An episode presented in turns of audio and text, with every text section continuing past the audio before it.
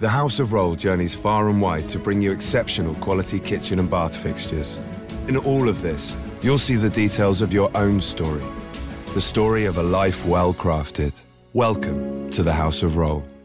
Spend some time chatting with Kevin Toohey, and you might say he has an old soul.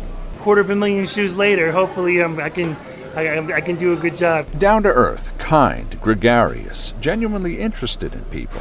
Toohey has made a career out of helping others. His craft, you don't really see much anymore. There was a time when shoeshine chairs were everywhere, in train stations and hotel lobbies. It's a bit of the old world here in Chelsea Market with master shoeshiner Toohey putting on a show. I'm a two-handed brusher. I just like, you know, part of this is showmanship, you know. I just like to I like to make a show of it, you know, and it's fun. It's fun, you know. One hand is kind of boring, you know, but two hands you can get like a little syncopated style, you know. So how did he get here? I got sober in uh, Alcoholics Anonymous 30 years ago, and I met a woman when I was six years sober, and she offered me a job, uh, shining shoes, and I was like kind of shocked, uh, taken aback. And you know, but I turned out I really love the business. I'm an artist, and I love talking to people, and they go together well. And I wanted to work with my friends, so I ended up hiring all my sober friends. So it became the Irish Shoe Shine Mafia, and now you know now there's 30 of us in three cities, and we do special events all over the country. Kevin Toohey started the Shoeshine Guild to give fellow recovering alcoholics a safe place to get back on track. Being a sober alcoholic, I know that I experienced a lot of depression early on.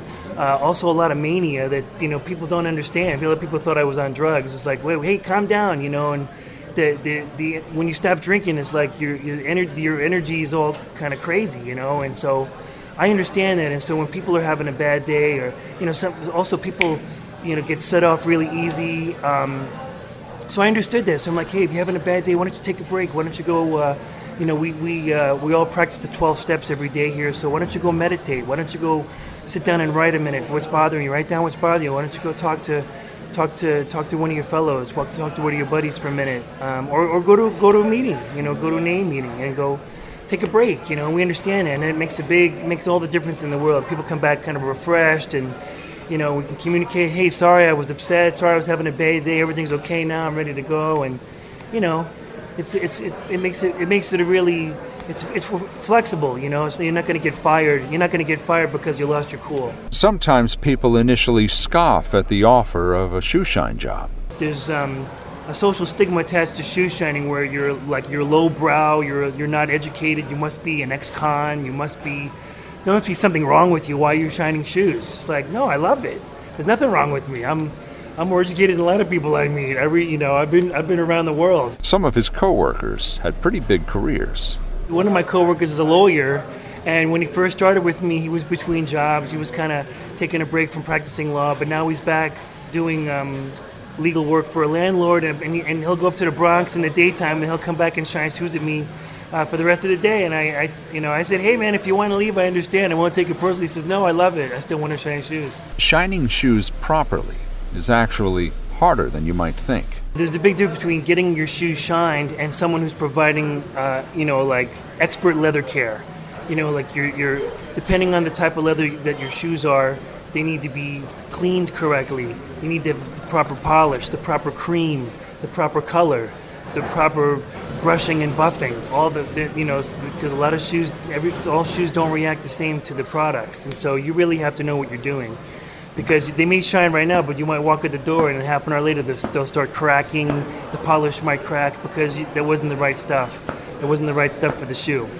So you really you do need to know what you're doing. If you know because people spend upwards of two thousand dollars on their shoes here, and uh, you, you, you know believe it or not, you know and and. Uh, you know, people do, and, and they come to me because they know if they bring it somewhere else, they're not going to get that kind of leather care. We have a reputation in New York and really in the world for being experts. People uh, you know, shoe companies send their customers to us. You know, Bontoni, they make eight pairs of shoes a week, uh, excuse me, or a day, and they're really high end, and they won't send their customers anywhere else. If you have a pair of Bontonis, for example, then you're not going to go to a shoe repair because a lot of guys just make everything black, but they might be gray, and you need, you know. So I know how to, I know how to do the different patinas and burnishing and the different colors that are needed to, to resuscitate and recondition the shoe. So how did he become a master shoe shiner? First learned in the army, Uh, but it was everything was black. Everything's black in the army. And then uh, you know when you become a professional shoe shiner, you get retrained, and the rest has been on the job training, just learning and finding out stuff. And you know the, the the techniques have changed and the polish has gotten better. You know, we, you know, everybody knows Kiwi, but now there's, you know, Saphir, which is made in France, is considered the best in the world. It's very expensive polish, just made with mostly organic uh, materials, you know, and it's uh, really, if you don't use Saphir, you're like, your your you're C team. Kevin Toohey is also an artist, an illustrator. He views shoes as a kind of canvas.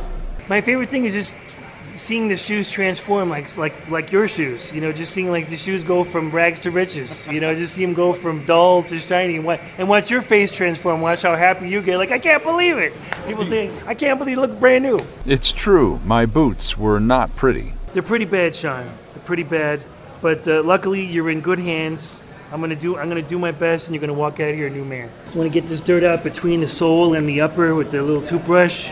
He did it. He gave new life to my beat up old boots. In a similar fashion, Kevin Toohey gives people in Alcoholics Anonymous a shot at a second chance. Come on down and let's talk. Come down and say hi. And even if you don't want to shine your shoes, it's just it's just always nice to know someone else who's sober. And you know, come down. You don't have to get a shine. You can just come down have a seat. We'll have a coffee together and have some laughs. And it's just nice to have. Uh, you know, kindred spirit. You know what I mean? Someone so simpatico or even if you're not sober and you you have uh, someone in your life you want to help, please come down because uh, you know we have a special insight into that world and uh, you know recovery and and uh, what it's like. In Chelsea, Sean Adams, WCBS News Radio 880.